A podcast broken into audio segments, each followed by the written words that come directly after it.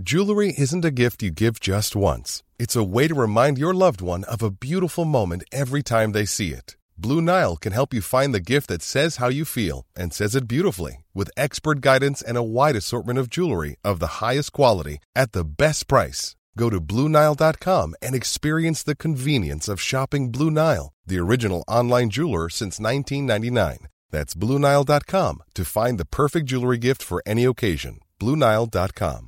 I'm Sandra, and I'm just the professional your small business was looking for. But you didn't hire me because you didn't use LinkedIn jobs. LinkedIn has professionals you can't find anywhere else, including those who aren't actively looking for a new job but might be open to the perfect role, like me.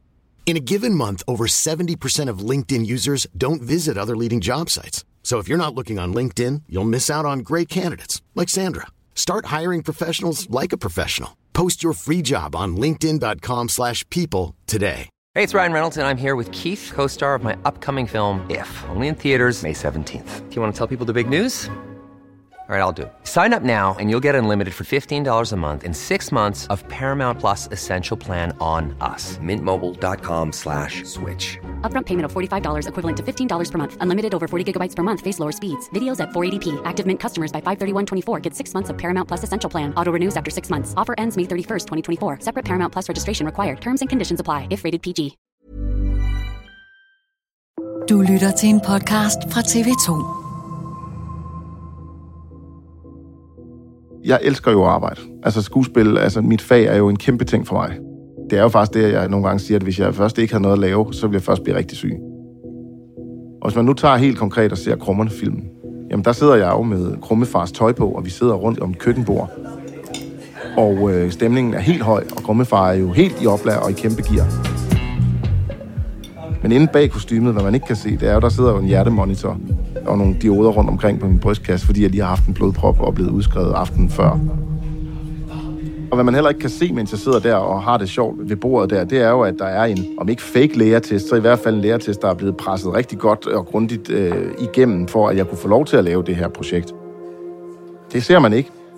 Men det tror jeg helt konkret er et tydeligt billede på, at jeg gerne vil differentiere mig fra sygdommen, så jeg også er noget andet end det. Eller jeg gerne vil huske mig selv på, at tilværelsen er også noget andet, og jeg er en anden end sygdommen. Så sygdommen og mig ikke er en til en den samme.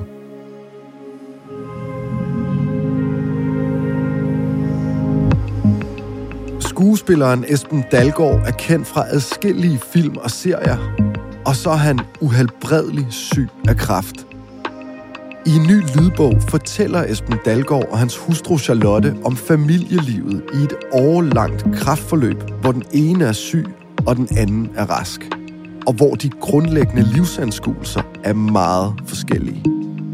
Dato handler i dag om, hvordan man finder plads til det positive, selv når den mest ubudne af alle gæster, kraften, flytter ind. Mit navn er Joachim Claus Holm Bindslev.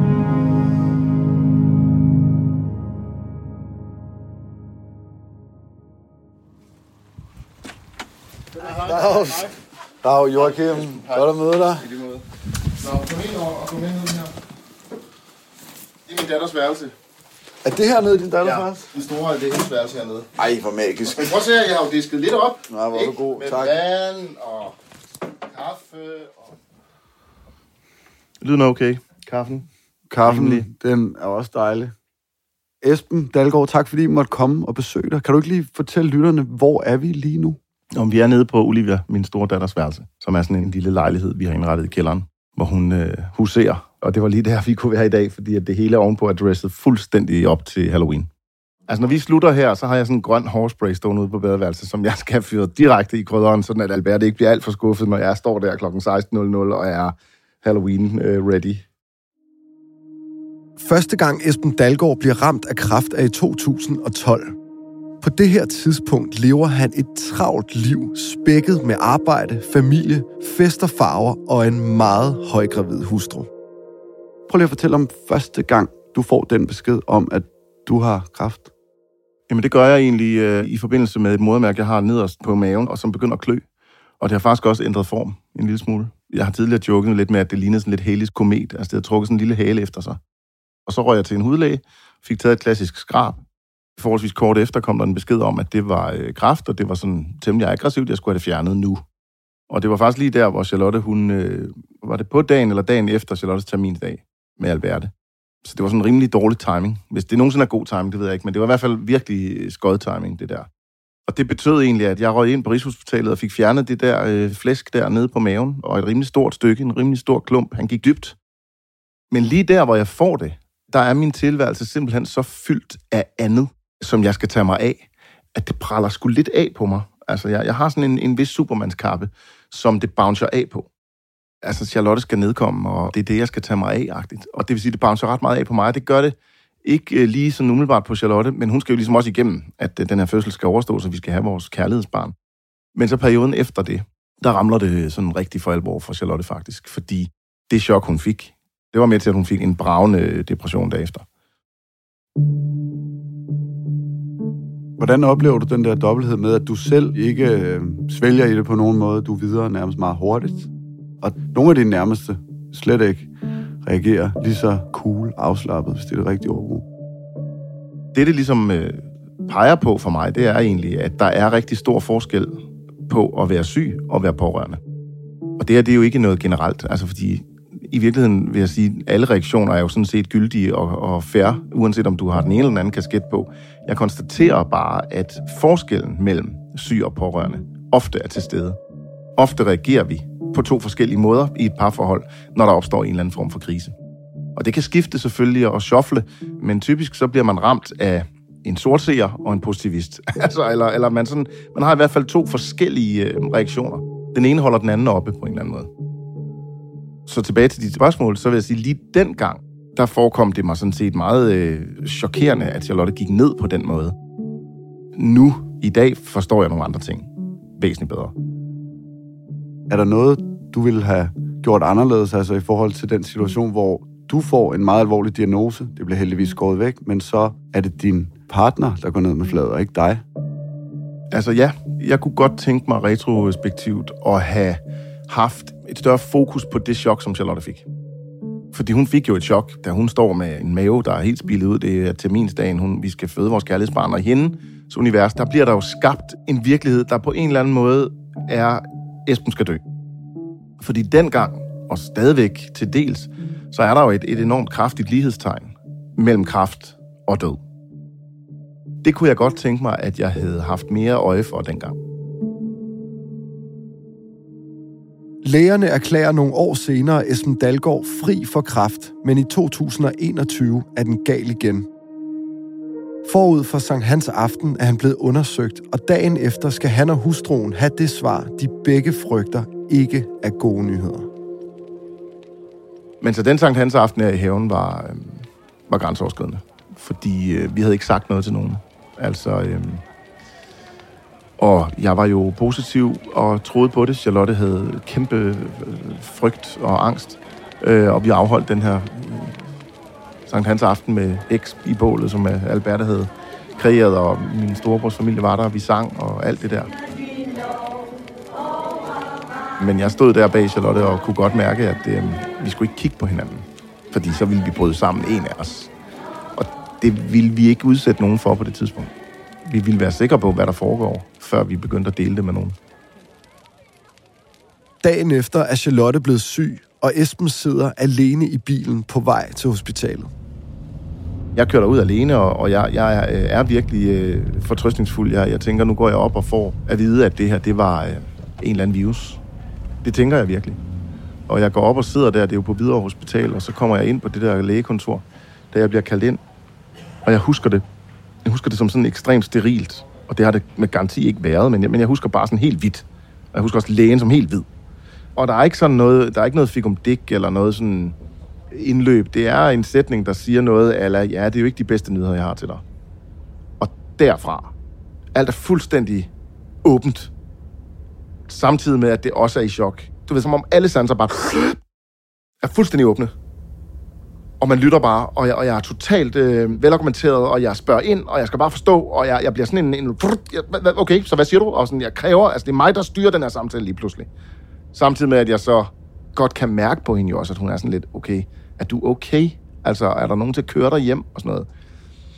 Og så kommer jeg jo ned i bilen og skal hjem og fortælle det til Charlotte, og er jo så i chok på en eller anden måde. Ikke? Så det er, det, er sådan, det er sådan en mærkelig modsatrettet energi, men jeg, jeg var meget sådan øh, videbegærlig i situationen og skulle fandme forstå, hvad det her det betød. Hvad gør du så for at forberede dig på, at nu skal du give den her besked, som er den værst tænkelige til Charlotte? Mm, det var også, det er, øh, det er næsten værre end selve diagnosen faktisk. Øh, og jeg tænker sådan lidt, øh, jeg sidder lige en halv time ude under Hvidovre Hospital, sunder mig lige, jeg er skuespiller, jeg skal ikke spille en rolle på den måde, men, men jeg tænker alligevel meget over, nu kører jeg, har en halv time hjem cirka i bilen, hvor jeg sådan godt kan forberede mig på, hvordan agerer jeg den her runde ægtemand, som kan komme hjem og rumme det her og, og give den her besked. Og jeg havde vel også en eller anden idé om, hvad jeg sådan skulle sige. Og så kommer jeg ind i entréen, og så får jeg øjenkontakt med Charlotte, og så bryder jeg helt sammen. Og det gør hun jo også. Luften ændrer sig bare i lokalet i det, jeg træder ind. Altså alle ved, hvad der foregår, øh, og det er en lortebesked. Så, øh, så den kunne jeg ikke spille, den rolle. Og så er det jo så det en af de næste lavpunkter. Det er jo så, der ungerne så skal have det at vide den der uges tid efter, ikke? Blandt, altså blandt andet her, hvor vi sidder nu. Ikke? Bort, det var så godt nok i sofaen, men ellers var det jo hernede til, til Olivia, og det var jo... Øh, øh, ja, hvis det var slemt over for Charlotte, så var det jo øh, endnu værre at skulle fortælle det til børnene. Er det der på en eller anden måde sådan farvel, eller er det, vi håber, det går, eller hvad gør du der? Jamen, det er også noget, som jeg stadigvæk den dag i dag øh, spørger mig selv om, øh, om vi var gode nok til. Altså, graden af øjenhøjde, graden af information. Øh, hvor meget skal man fortælle? Jeg vil jo for guds skyld ikke lyve, for jeg vil jo ikke sidde og sige til nogle af børnene, øh, altså lige nu ved vi jo, der er gået over to år, men det vidste jeg jo ikke på det tidspunkt. Så jeg kunne godt sidde og sige, prøv at det kommer til at gå fint, og så være død fire måneder efter. Den realitet var der jo lige der. Det tænker jeg ikke ville have været godt at lyve på den måde over for børnene. Så jeg prøvede jo på at fortælle dem det så ærligt, men så skånsomt som muligt.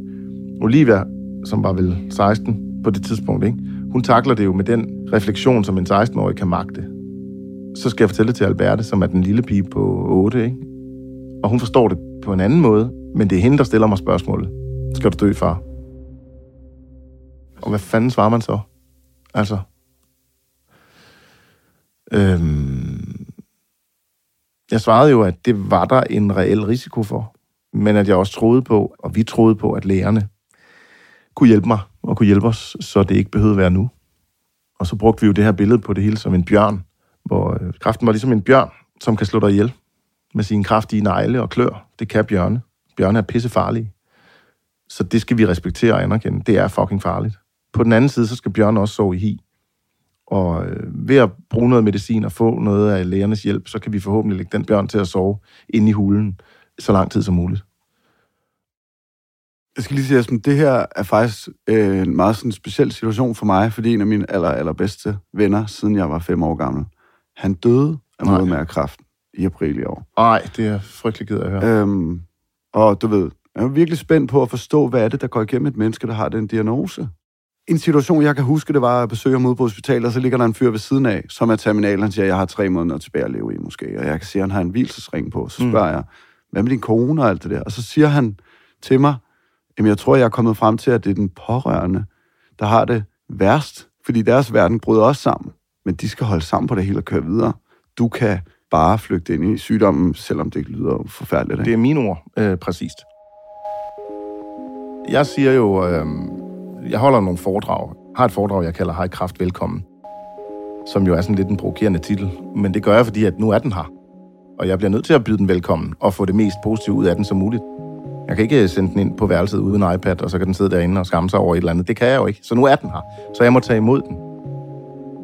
Men når jeg er ude og holde foredrag, så møder jeg jo andre mennesker, som taler om det. Eller som jeg sådan taler med om det. Og når jeg siger under foredraget, at jeg, øh, jeg vil ikke bytte, så går der et sug gennem øh, maven på dem, som ikke er ramt. Men blandt mange af dem, der er ramt, og dem, der er pårørende, så kan jeg se en genkendelse. Men jeg tror egentlig, altså du kan jo stille dig selv spørgsmålet. Altså fordi du er jo i virkeligheden pårørende til din gode, gode ven, som du har haft siden du var fem år. Så de følelser, der går igennem dig, da du står der ved sengegæret på hospitalet, og ikke kan redde den ven, som du elsker, og som du ville ønske, du kunne, det er jo de følelser, som gør, at jeg siger, dem har han ikke på samme måde. Altså, han har nogle andre følelser, og dem skal vi selvfølgelig også respektere og anerkende. Altså, han er jo ked af alt det, han efterlader osv. osv. Det er jo også det, jeg kan mærke. Men der står bare nogle mennesker på sidelinjen, som vil gøre hvad som helst for og beholde dem, de elsker, og det kan de ikke styre. Hvor meget har du lyst til en gang imellem at bare sige, verden er verdens mest uretfærdige sted, og råbe og skrige og være sådan, hvorfor den- har jeg fortjent det her? Lige, lige den følelse sjældent, for at være helt ærlig. Jeg tror sgu ikke så meget på lige præcis det der med retfærdighed. Så derfor nej, det er ikke den, der tænder mig. Det er ikke der, jeg går amok og så bliver rasende og sur over det. I det hele taget har jeg ikke så frygtelig meget vrede og raseri, men jeg har, jeg har sorg og kederlighed. Det har jeg meget af. Og det handler mest om, at jeg tænker tanker om, hvordan de efterladte står med lorten, når, når jeg er taget på øh, charter til, til himlen, eller hvor vi nu skal hen. Når jeg hører om din ven, så får jeg instinktivt dårlig samvittighed. Og det kan min kone ikke forstå. Og det er der tror jeg også mange, der ikke kan. Men jeg får dårlig samvittighed over, hvorfor skal jeg have det så godt? For jeg synes jo, jeg har det skide godt. Og jeg synes jo et eller andet sted, jamen hey, vi har ikke nogen problemer. Og Charlotte, hun sådan kigger på mig, hallo, du har stadig fire modermærkekræft, det er uhelbredeligt. Hvad snakker du om? Jamen, din ven er lige død. Og nogle andre mennesker har det endnu værre, eller har det, har det ikke bare endnu værre, har det slemt. Hvor mit livssyn er, at jeg har det ikke slemt. Og så får jeg simpelthen så dårlig samvittighed over, at øhm, hvorfor skal det ramme andre hårdere, end, end det er mig? Hvorfor mine skuldre, de er brede nok, så smid det noget over på mig på en eller anden måde. Der er vi meget forskellige, for eksempel. Helt konkret. Og øhm, den der følelse af, at det sker altid for naboen, den har jo ændret sig. Altså, øhm, der synes jeg Lotte ikke længere kun, det sker for naboen. og der, og der, øh, der er jeg nok stadigvæk lidt meget i det. Jamen, ja, ja, de slemme ting sker for nogle andre, men ikke for os. Men det synes jeg Lotte nok ikke er helt rigtigt at sige. Hvad gør I så ved det? Altså, jeg kan forestille mig, det er jo... Altså, undskyld, sige, det er dig, der har sygdommen. Mm. Det er den pårørende, der typisk i hvert fald ofte har det sværest. Altså, hvad gør det ved en relation? Jamen, det, øh, det river os jo, det smadrer os jo. Altså, det gør det jo. Det river os jo helt vanvittigt øh, meget fra hinanden. Og øvelsen er øh, at rumme og rumme og rumme. Altså helt konkret, så, så synes jeg jo, prøv at, vi ved ikke, hvor lang tid vi har igen. Det er der ikke nogen af os, der gør. Det gør du heller ikke. Det er der ingen, der ved. Folk, der heller ikke er syge. Vi aner ikke, hvornår vi skal herfra. Det er jo ligesom faktum. Nu øh, har jeg heller ikke fået en udløbsdato. Men jeg har måske fået et vink med en vognstang om, at der kunne være en kortere tid dertil, end så mange andre har. Så har jeg jo lyst til, at vi skal nyde den tid, vi har i ekstra høj grad. Det er ikke ens betydende med, at vi skal kaste os ud fra fly og dykke med hvidhajer og kun drikke champagne. Det er ikke det. Men jeg vil godt have, at vi nyder tilværelsen og er glade faktisk. Og det er faktisk meget sådan et ord, glade, at vi griner og har det sjovt. Så det er det, jeg kommer ind i forholdet med lige nu. Ikke? Charlotte er ramt af den her sorg og angst, og det er jo det der begreb, der hedder ventesorg, hvor man sådan skubber det der bjerg af, af sorg foran sig, fordi at hun jo hele tiden forestiller sig, hvad, hvad det er, der skal ske, og det værste, der skal ske. Ikke? Og det clasher jo fuldstændig. Så når jeg har brug for, hey, lad os nu grine og have det sjovt, og altså, du kan næsten se mig med sådan en rød næse og en skralde. Altså, vi er ude i sådan, eller sådan en, der siger, "Brrr, du booster i til nytår. Det er, det, det er den stemning, jeg gerne vil have. Den kan hun overhovedet ikke honorere. Altså, du skal have farvet håret grønt lige om Jeg skal fra Svend. hårdt grønt, og lad os sidde. Du ved, på den måde. Og Charlotte, hun er bare pisse bange og ked af det. Der er jo indbygget et giga øh, sammenstød i det. Og det kan jeg lige så godt bare være ærlig og sige, at det er der. Og så har jeg jo lyst til at lave Charlotte om, og, og kan du for helvede ikke være anderledes? Altså, for fanden, vi, vi ved ikke, hvor lang tid vi har, så kan du ikke please bare have det grineren? Og det må vi jo så også som voksne erkende, at det kan man jo ikke, og det skal man jo heller ikke. Men jeg tror, hvis vi fik Charlotte herned nu, så tror jeg helt sikkert også, at hun ville sige, jamen, jamen det er faktisk også hårdt at have en mand, der skøjter rundt i, i positivisme hele tiden. Hører jeg dig på en eller anden måde sige, at Charlotte nogle gange vil have, at du skal lade være med at leve i benægtelse over, hvad er det, vi står i som familie, og hvad er det, du står i, og derved jeg står i. Ja, det tror jeg godt, du kunne få hende til at sige, faktisk. Øh, men jeg, men jeg er ikke enig, vil jeg så omvendt sige. For jeg synes ikke, jeg lever i benægtelse. Jeg synes ikke, jeg sådan har en, altså, smider det ned i en trykkoger, og så bare øh, nægter, at det er der, og så pludselig ved vi, så eksploderer det. Sådan, sådan, jeg, jeg tror ikke på, at du møder mig om nogle år, og så er jeg pludselig øh, gået fuldstændig ned, fordi jeg aldrig dealet med det. For det føler jeg ikke, jeg er rigtigt. Jeg synes sådan set modsat, at jeg kigger rigtig meget på det. Jeg taler meget om det. Jeg, hver gang jeg er i bad, så mærker jeg hele min krop igennem. Øh, når jeg ligger og skal sove, øh, og når jeg vågner, så laver jeg altid en værmelding på mig selv. Altså, hvordan har jeg det, og hvordan, øh, hvordan føles det, og sådan noget. Og jeg synes ikke, jeg flygter fra det. Jeg synes bare, jeg øh, insisterer på, at man stort set i hvilken som helst, og jeg mener det faktisk alvorligt, stort set hvilken som helst lort, du har liggende foran dig, så kan du, hvis du finder et loop og begynder at dissekere den her, nu er det lidt ulækkert billede, ikke? men den her lort, der ligger der, så kan du finde et eller andet positivt i den. Det er en livsindstilling, som jeg har besluttet mig for, at det vælger. Og da vores datter for eksempel i det her forløb får det rigtig svært, for det gør hun, så kan man sige, kan man vende det til noget positivt? Ja, hvis jeg virkelig kigger efter, så kan jeg godt, fordi så pludselig bliver der en stærk, stærk forældrerelation, fordi vi skal faktisk have Alberte til at få det godt igen.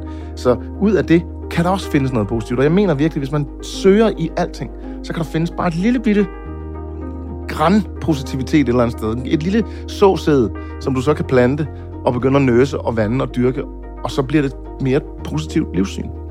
Det synes jeg ikke er fornægtelse. Det synes jeg er valg.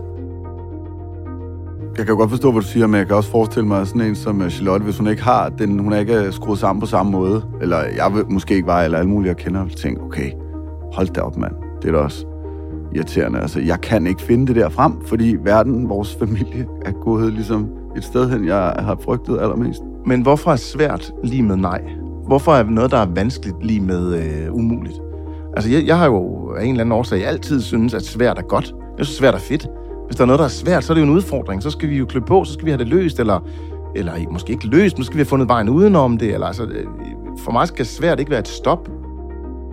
Og jeg ved godt, det er ikke alle, der kan, men, men jeg tror bare, i forhold til sådan bare konstatere, som du lige gjorde nu, ikke? Jamen, det kan jeg ikke, det her. Altså, det er ikke for mig, det her. Så tænker jeg jo, nej, okay. Hvis det er den hat, du har på, så er det selvfølgelig også fuldstændig lukket. Og jeg siger heller ikke, du skal kunne det samme, som jeg kan, eller som nogle andre kan, men hvis du nu kunne det i den bedst mulige version hos dig, var det så ikke værd bare at undersøge det?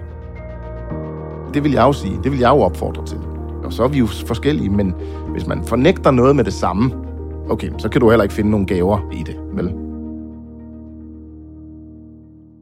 I bogen, Esben, der siger du direkte, du skriver, i al sin absurditet, synes jeg jo godt, vi kan fejre kraften. Hvad mener du med det? Det handler om, at den er her. Det er ikke fordi, at jeg prøver at sige, at, at det er noget, jeg havde... Det var ikke et ønskescenarie. Så derfor så handler det om, at den er her. Og det handler om at kigge på virkeligheden og sige, virkeligheden er, som den er. Du får de spillekort, du nu engang får. Det er, som det er. Og en af de positive ting, jeg har fundet i det, det er jo, at nuet er blevet stærkere for mig. Der bliver truffet nogle mere øh, aktive og seriøse valg. Jeg er mere øh, positiv som menneske i dag, end jeg var før jeg fik diagnosen. Det synes jeg jo et eller andet sted, man kan fejre. Det lyder jo helt vildt, når du beskriver det på den måde. Altså, du får en dødsdom, nu går det så heldigvis godt med diagnosen, men den der sygdom, den er... Men den giver, dig jo, den giver dig jo briller på. Nogle briller på, der handler om, at du ligesom... Du finder lige pludselig dit fokus. Du skriver i forordet, Esben, og skulle vi en dag nå dertil, at natten bliver for evig, så mødes vi jo stadig, bare til en endnu længere tur. Det er jo sådan lidt hårdt måske kynisk at spørge, men skriver du det, fordi du tror på det, eller fordi du gerne vil tro på det? oh, ja. Det er faktisk et virkelig godt spørgsmål, fordi jeg anser jo faktisk ikke mig selv som øh, troende, og heller ikke religiøs. Og jeg har egentlig ikke øh, gået øh, endnu øh, dybere ind i efterlivs øh, tankerne.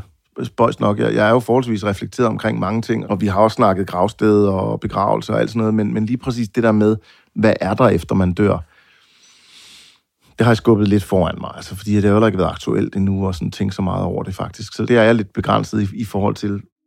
Så om jeg tror på rent faktisk, at vi mødes og tager en, øh, en, en fed rutsjebane, efter jeg er færdig, øh, eller om det mere er sådan et billede på, at vi lever videre i hinandens liv, altså, eller jeg lever videre i Charlottes og i ungernes liv, selvom jeg ikke er fysisk på et eller andet tidspunkt. Det er mere det, tror jeg faktisk, for mig, når jeg skriver det. Altså, at vi har sat et aftryk i hinanden, og de minder og sådan noget, det kan man leve øh, længe på, ikke? Men om det er sådan lige mere konkret, det der med, at jeg tror på liv efter døden, og den tager vi lige øh, om nogle år.